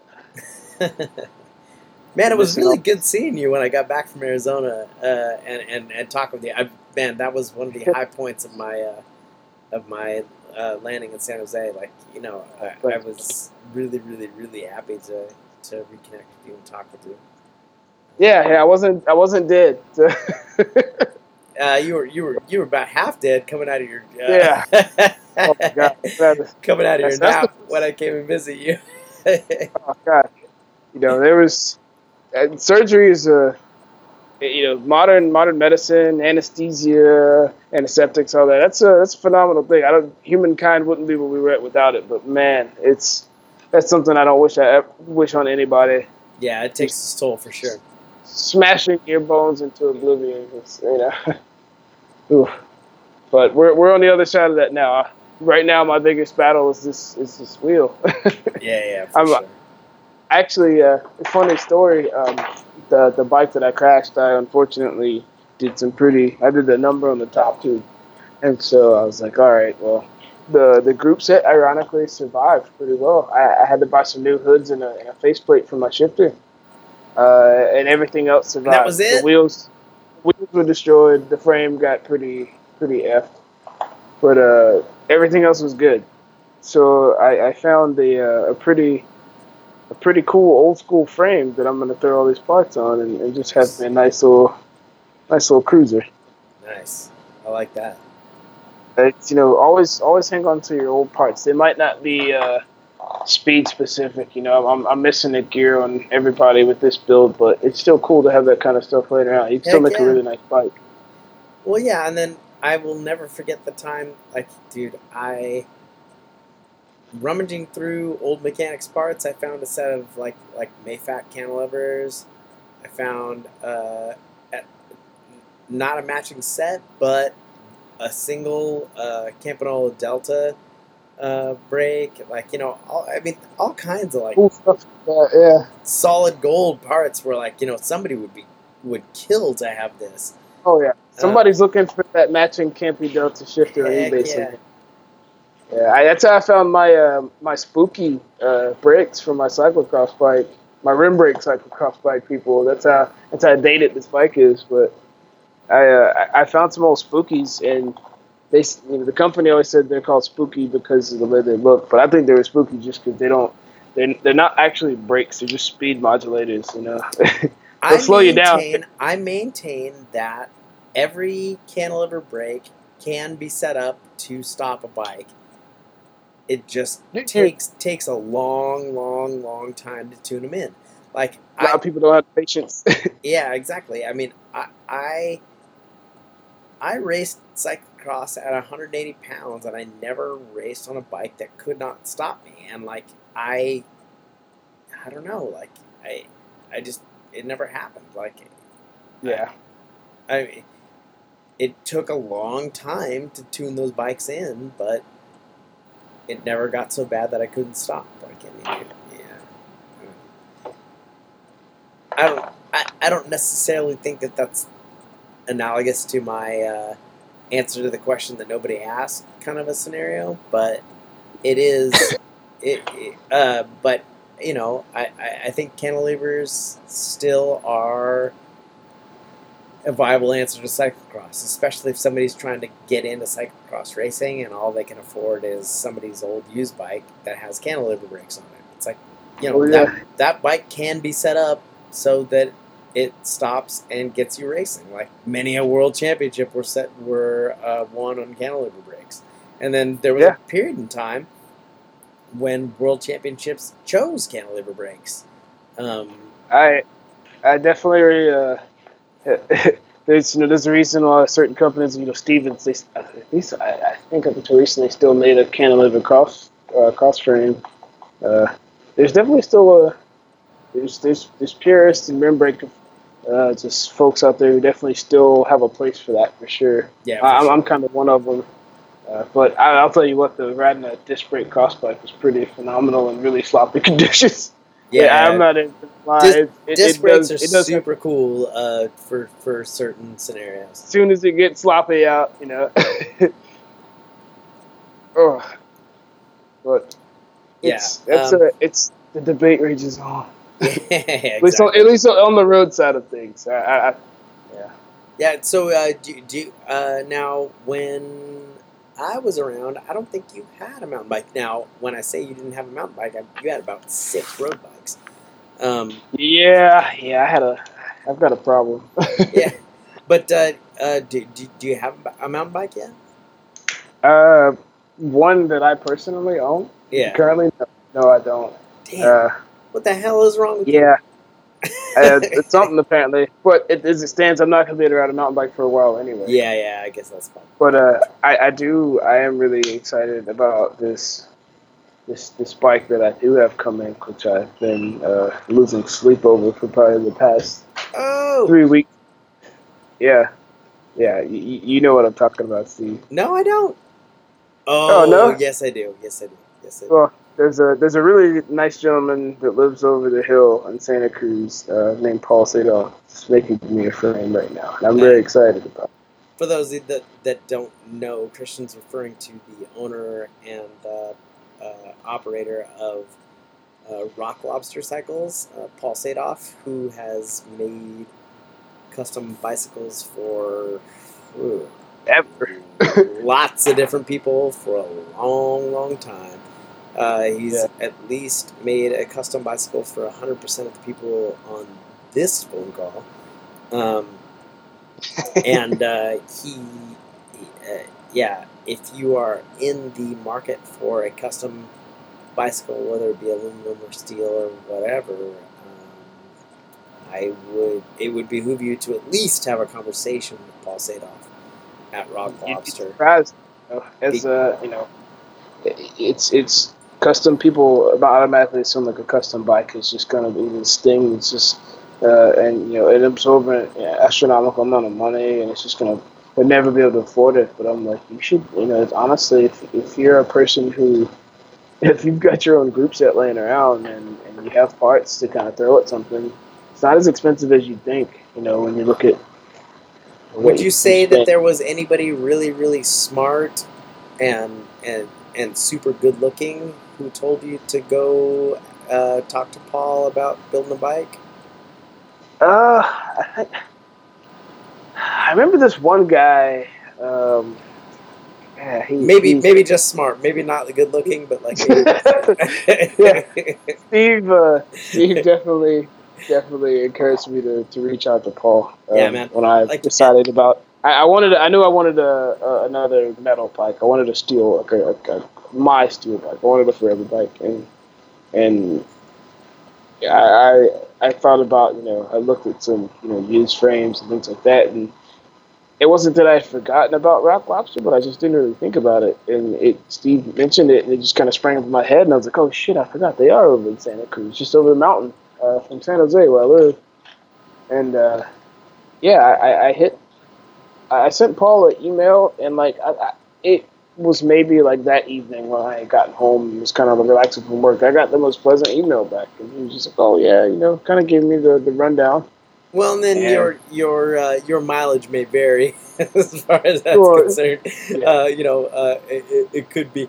I, I've had very uh, pleasant emails with uh, Paul Sadoff, and I've had some emails where um, I was chastised for uh, bugging him a little bit too uh, uh, aggressively uh, about my bike, and, and for for just cause. But uh, I will say that uh, yeah, uh, uh, folks out there who are choosing that method um, with, I mean, you know, uh, really with any custom bike maker, whether you decide to go out and get a Breadwinner or a Tallarico or um,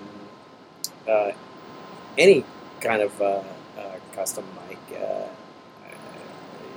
I've had a couple of different um, custom bikes made in my time, and Oh. uh, uh, for those going out and, and choosing that route, um, there is a certain amount of patience that goes along with that process. Yeah, this isn't a. It's not a. It's not a drive up to the window like I walk out. Uh, you don't just go to a store and buy a custom bike and leave. You, know, you really gotta. Of of course, you know anybody in the crowd listening to this is probably gonna know that. Yeah, But- but but at the same time, that there's a there's a reasonable expectation as well as far as the timeline, and uh, You, you would think that, and then I've heard of some timelines, and I'm like, Jesus. All right, well. yeah, Like, wow. I would say if somebody gives you a timeline of more than a year and a half, I would say a year is is creeping towards uh, uh, the end of reasonability. that's a that's a that's a fairly good wait a year. Yeah, but but if you are given a timeline of more than a year and a half, you're being asked to wait. That's a that's a that's a long time. I you, I would say you're being asked to wait as a marketing tool. It's it's it's a lot like uh, a Is it like standing outside of the the, the club? I was and- just gonna say it's a lot like bouncer, a bouncer who's asked to keep a line at a club. And, that that uh, line that never moves. Yeah, and uh, and you know, it's like, hey, yo, I got this line right here, and it's like, don't nobody give a shit about your line. People want to know what songs are playing in the club and like what kind of drink specials you got going on. Just as just like you know, uh, uh, you know, people want to know what kind of bike you got, and like you know, I, I I would say if you go to a person who gives you a a four year waiting period for uh, your bicycle, you could just as easily go to somebody like you know Walt Wehner or uh, Paul Sadoff, who will give you a wait time of far less than that, and you will get effectively, if not better, um, if considered the tempo, uh, a bicycle uh, than you know Considering Uh, the features that you want, you know, and if you're not going in there requesting something you know, super crazy, like I, I was, I was totally uh, entered the the situation expecting to have to wait, you know, at least a year, and I was okay with that. And then it was like, oh wow, uh, this long? Yeah, Ooh. I I uh, I got a custom mountain bike from Paul, so that didn't involve a fork. But uh, Yeah. uh, I got a custom mountain bike from Paul, and it ended up being about four months. Okay, yeah, it's, you know, I, I didn't get anything super crazy. I, I you know, I, I'm a, I'm a roadie at heart, so you know, Yeah. that's case of what I got. But um, yeah, I, I was I was pleasantly surprised at like how little time the, the process was. You know, I, I and if you and if you know what you want and you're and you and you've been involved in cycling, you can uh, it, it cut that process down. You know, if you have your fit, which you know I don't know, I know plenty of mechanics that don't, who've never had fits. Um, I have actually been lucky enough to have one, and it was one of the best things that I could have ever done. Uh, you don't realize how bad it is, but Yeah, uh, and then just have your numbers, or you have like you know a frame that you like, like you have a favorite bike. You can get the measurements of that bike, and they can totally create yeah, you something that's I would it's say the world's your oyster, yeah. and you're not. I don't think you're gonna offend them. is a, is a pretty good is a pretty good end uh, avenue to to a decent custom bicycle. I think where I ran into problems uh, was when I started giving my own feedback about what I thought was optimal about you know head tube size and head tube angle and you know all those kind of things and like when it got down to the end product I was like oh man this doesn't feel right and it was all stuff that I gave my feedback on, and not necessarily, and, and stuff that I was kind of warned against by the builder. Yeah exactly. Yeah. It's uh, it's it's an interesting kind of foray into uh, getting getting your own you know custom bike made. Uh, I'm, I'm excited about it. Yeah, man. Um, so, uh, this is kind of the elephant in the room, uh, just because we have touched on it via social media on Facebook. But I wanted to talk about a time when you walked into a local bike shop got a little bit discriminated against. Um, those who, uh, I mean, obviously, it, nobody listening to this podcast can see Christian, but uh, Christian is is is a Black American. Um, Dun dun dun. and uh, and Book it, boys. yeah, unfortunately, Jesus. Um, and while I don't, I don't necessarily, I, I don't want to get super political about things. However, I think that it, it is undeniable that Christian is black, and that and that is unequivocally linked to the story that uh, he's about to tell about his latest interaction walking into a bike shop. Uh, yeah, it's you know, it's it's more of it's more of I guess a just a, just a commentary on life in general, like what it can be like, and it's just an experience. You know, I, sometimes people, for whatever reason, take personal offense to, to stories like these, but you know, it, it is real. It, it happens to people. But I, I was there's a shop uh, in town. I'm gonna I'm gonna keep. I'm not gonna name it at the moment. Yeah, Uh, yeah. I don't think we need to pretty- go that far. We didn't need to. I'm not gonna name it, but they're a pretty reputable shop. Uh, I was actually when I first moved to San Jose, I was, San Jose, I was really interested to, to find it, um, and had had trouble locating it uh, the few times I'd written down. Happened to stumble upon it, so to speak. Uh, my my my girlfriend at the time, uh, right now, showed it to me, um, and and we went in. The door was wide open. We walked in. Uh, and I didn't really see anybody, but I could hear what I thought was just staff in the back. And uh, a gentleman comes out and kind of not friendly like either, steps directly in front of me. So when you say gentleman, maybe not necessarily so gentle. Yeah, not so gentle, but a man, yes. So, uh, which is a little like, okay, all right, well, I, I, you know, I asked him like, oh yeah, you know, I just stopped by, I saw your shop was open, I wanted to, uh, to take a look by. Do you mind? And he said, no, uh, you can't look by. Okay. And I stood there like, well, why can't I? He said, because we're closed. And I'm like, "Uh, all right, well, your door was wide open. It looked pretty open to me. I apologize. Uh, my past experience in the sales side of the industry would have had me like, yeah, you know, we're closed right now, but uh, if you want to come back tomorrow or anything like that, uh, if you see anything you're kind of interested in now, I could I could show you real quick, you know, Yeah, anything some- like that. Something more than nah, we're closed. You, you you always want to secure that the person will come back, or at least in my my common sense sales approach, you want to make sure the person actually comes back when you're open. For sure. What what were you looking for? Maybe I can help you out tomorrow because right now we're not exactly open to the public, but you know, if, if there's something you're looking for, maybe I can set that aside for you tomorrow when we are open. You know, something like that. None of that. None of that took place.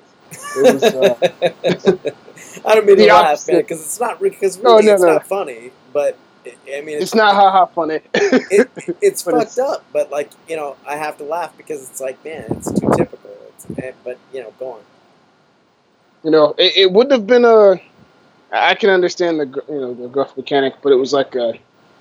It was, it was kind of uncomfortable. You didn't even get was- in the fucking place. It ain't a gruff No, I- mechanic. you didn't even walk in the place. Yeah, it it was you know the guy immediately like physically like looked and sized me up like up and down like looked me and sized me up, and then turned looked through me to my girlfriend and sized her up too like, and then at that point decided to tell me like oh we're close, and it was just clearly that You know, it wasn't that he was disturbed because you know, oh, he had to put his, his, lunch down or, or, you know, oh shit. You know, it was just like he he he didn't. It, I just got this this this air, this this just his his entire demeanor was just uninviting, and it wasn't like okay, you disturbed me. It was uninviting in a way that like I don't want you to be here either, and you know, it's really off-putting. The thing that really sucks is, you know, he had a lot of cool stuff from what I, from what little bit I saw. Yeah, for sure. well, and, I wouldn't have. and then like you know even taking race completely out of the situation like it's a That's not how you treat a potential customer. that's you know. It's not how you treat individuals like people you know like let's say it's just a uh, an average you know uh, person not even including race uh, off the street and it's like you don't even know that this person is is involved in a large capacity at you know in testing at one of the biggest bicycle companies in the entire world just down the street from yeah. You know where your bike shop is located you know it's like man He doesn't know me from Peter, Dick, or. Harry. Yeah. The the thing that really kind of sent the, the the the interaction downhill though was he made it a point to tell me that he didn't sell any bikes under a thousand dollars. damn As he was telling me that he wasn't open and that I couldn't look around, he told me his justification was, "Well, I don't sell any bikes under a thousand dollars," and that's when I I kind of like my benefit of the doubt, like, oh, this guy's just annoyed, kind of went out of the roof. And I was like, oh, you're actively being the asshole. yeah So but that's gonna- funny because i don't buy any bike under two Yeah, I don't own a bike under five. Yeah. Yeah, well, it's which you know leads into a bigger thing of just the industry in general. Like you know, that guy had no idea that you know how long I've, I've worked in what capacity I, I've worked. You know, as insignificant as this may be. one it's like Yeah, I'm not. like I'm not a. I'm not a. I'm not a luminary in, Yeah. in the cycling industry by any means, and I, have never touted myself as. Yeah. I'm just like a curious, curious soul, likes to tinker, and but yeah, it was it was just a really bad experience, and like, you know, being a mechanic, but also being astute at like dealing with people, and and and and you know, you can't you can't treat people like shit and expect them to spend money in your shop. Well, no, I mean, and let me let me just stop you right there. You can't treat people like shit. Like, just in general, yeah, I whether you own a bike shop or not, you just can't treat people like shit. I don't but I, like. like if you want I, their money, like, I don't care about bikes or money in a general. Like, let's just take all of that out of this. Like, kill all of that. You can't treat people like shit. Like, and like, I, and you know, uh, I I, I want to get away from like you know the transcendental consciousness and like, and you know, uh, re- religious or even humanist as- aspect of things like you can't go around treating people like shit. Like it, No. and, and and i do represent all of those things including altered states and all the weirdness that goes along with being a hippie like i am you, I mean, you can, but I wouldn't. I would. I would. I wouldn't recommend it. you cannot no I, I like bullshit i kill all that you cannot treat people like anything less than a human being which you are do not treat people less than what you would unless they give you some reason to do so Yeah. like Well, I, I definitely gave this this proprietor no reason to do so. It was just was. Uh, You were just a human being walking in to a, a an establishment that sells bikes. You cannot treat people less than such in that scenario. Like that's all I'm saying. Like I and I I, I, I take religion, take race, take anything out, out of that scenario. Treat people like a human being as you are, and oh, agreed. and and and I'm not trying to be super hippy dippy about things or you know whatever but like like do you you can't you can't treat people like less than people. You can't treat humans like they're less than human. Like that's just that's unacceptable and it can't be done. And you know i don't ever i wouldn't ever take you out of your comfort zone as far as what happened in that scenario but i you know off the air i would like to know the name of that bike shop and see if i can get a hold of an email address and be like oh hey yo you know, you might want to pay attention to this next podcast episode, download it and listen to it and and take Yeah. jot down some fucking notes, Jack, and like listen to what happened in this scenario where you assumed one thing about a human being when it was it could not have been further from what you Yeah. assumed. And I don't want to explicitly say that my my my my uh, uh, ethnicity had anything to do with it, but it sure as hell felt like it did. Yeah, I'm sure. from Well, I'm and- I'm I I was don't born and raised in North Carolina, and I know what like you know blatant in your face racism looks like. I, Yeah, I've but- dealt with and, it. and I don't think that should be down. It was not a- like if you felt if Yeah. you felt like it was a a dehumanizing issue, and, and I'm not even saying race. I'm just saying if you felt less than who you are. Classist, whatever have you. It was not a. It was. yeah like it, it, like that's not okay and that person should be called out like if if they're Yeah. if if i and when i say i i'm not talking about me myself i i think if an individual anybody has a capacity to change the way that the world thinks about things along these lines such as any human, regardless of race, regardless of sexual orientation, regardless of anything, being treated as less than a human, if they have the capacity to realign people's minds into the correct way of thinking as far as thinking of that person as a human being which they deserve to be treated and thought of as then that person it's incumbent upon that person to do that. Like i i think that i i think that this podcast has a chance to reach out to that person and say hey listen you know listen to this podcast and just listen to what happened and like and and figure out a little something about what went on in that scenario and rethink about the way that you treat people and if it changes one person, even if it's just not even that the person that owns that shop, but a mechanic working at that shop, and they're like, "Yo, that's bullshit," and I'm not going. I'm going to go out of my way to make sure I don't treat people as anything less than human from here going forward. I think that that is a high tide that raises all ships as far as the bicycle industry and specifically mechanics are concerned. Yeah, I, I you know, prejudices and, and things like that aside, you know, you don't know who's walking in to your shop or, or what they're into or how you know just get down to brass tacks like how much money they could potentially spend with you. you For sure, Yeah. for sure.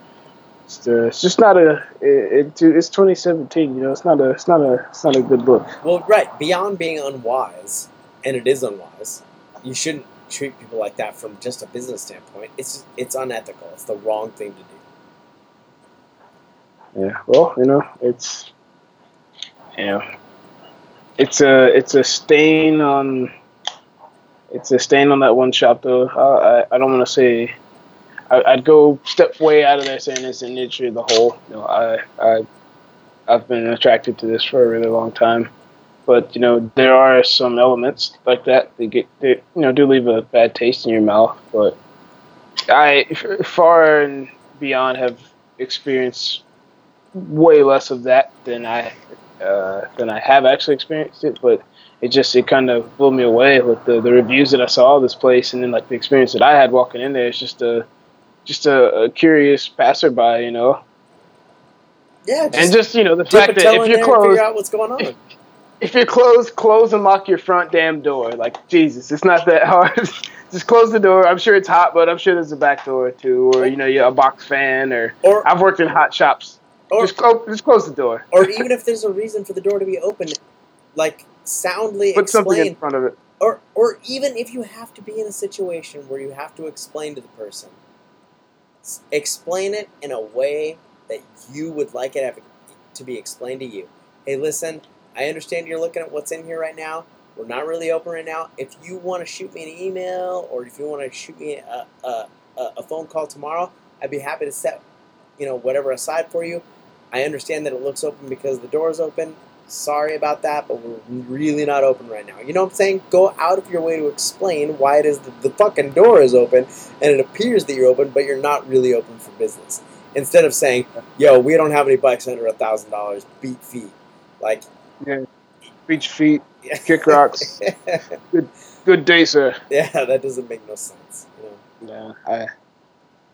Well, maybe he has a maybe he maybe he has a bit a different business model. Yeah, know? and Maybe listen, and, and, and, and, and the whole reason, and the whole reason that I would like to know who, you know, uh, who the uh, the offending uh, party is in this circumstance is so that I can reach out and give him a chance to defend himself. You know, if he's like, "Oh, hey, yo, listen."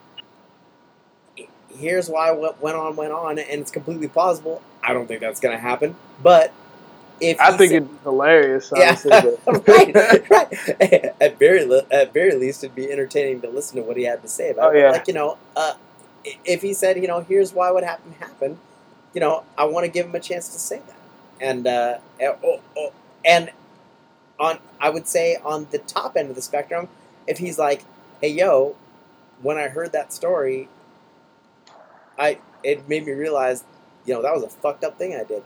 Can you reach out to Christian and tell him I'm sorry, and you know, uh, there was no reason for me to, to act like that, and I shouldn't have done that. And here's all the things that I was going through that day, and you know, while it doesn't excuse my my uh, uh, actions, does explain them, and I do apologize for them. You know, I, I think that that is an opportunity that people don't don't often get and should take advantage of. I've been, dude, I've been in situations where I fucked up, and when I fucked up, people brought it to me and said, "Hey, yo, this is wrong," and I said, "You know what? Uh, You're right. uh, You're right. That was wrong." Um, Sorry, guys. yeah, let let me tell you the reasons why though that won't ever happen again. And uh, and let me tell you, I, I appreciate you letting me know that I I fucked things up. Um, Yeah. And uh, It's you know honestly, I, I was I walked in the door and I looked over and kind of got a quick peek of what was in there. I got really excited. I was like, oh man, this place looks awesome. Like I I want to check this out. This looks like my kind of shop. And, Right. Uh, which is their demographic. in the, in the course of like about a minute and a half to two minutes, that quickly went to went to That's too bad. Yeah. Yeah, well, hey, listen, uh, Christian, uh, I have now uh, quadrupled the um, uh, amount of time I've spoken to any guest, so I, we're going to Wow. wrap this up. Um, New Uh, record. don't get too excited. There's only been three episodes, but hey, uh, hey, uh, but listen, hey, let's uh, let's do this again. Um, I I, uh, I, I love hopefully, hopefully this episode wasn't too controversial or anything. You know, they don't. People are like, Hey, now. Who gives a shit if it was?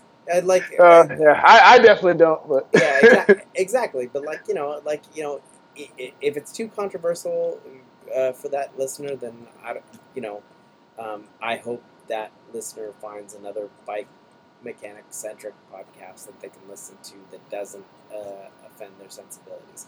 Um, are there any others though? Uh, there aren't. At least that don't that have delicate sensibilities. Yeah, there aren't at this time, um, but I, I, I implore that person to go look for one, and if they want, start their own that doesn't offend anybody. But until that time, I'm here to offend anybody who's worth offending, and uh, uh, you know, I'm here to have people on who want to talk about real shit. And so, you know, and, and if that's not for you, then my my podcast isn't for you. And Yeah. uh, Well, Steve, I, I really appreciate you reaching out and having me on. This has been fun. I've, Yeah, I've man. never actually.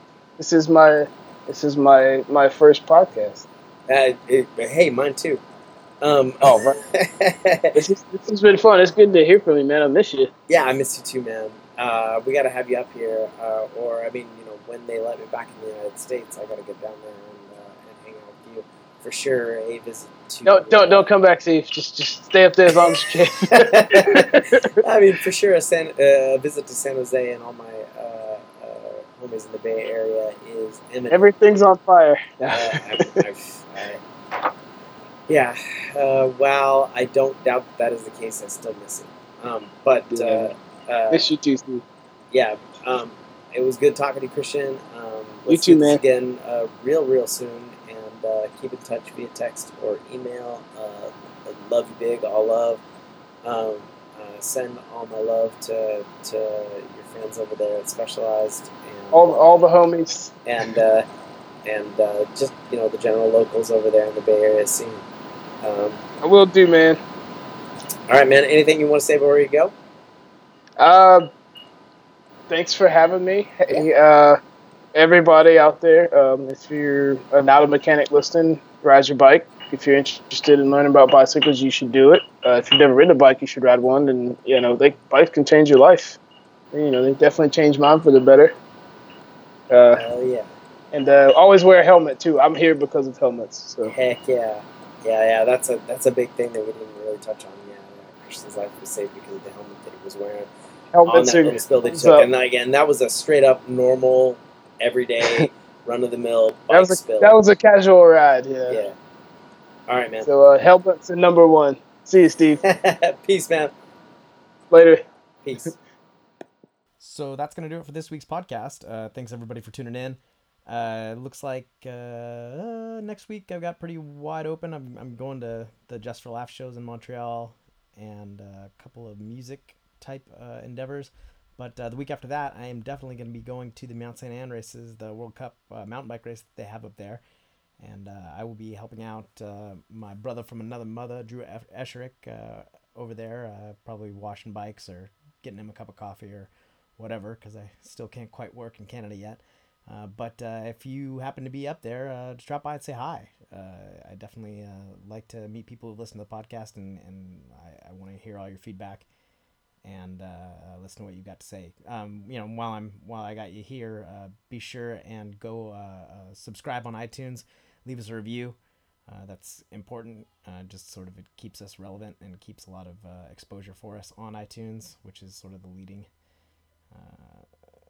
space for that. But yeah, um, thanks so much for stopping by and listening. And until next time, this has been Steve Berg here at the Creature of the Wheel podcast. I'm out.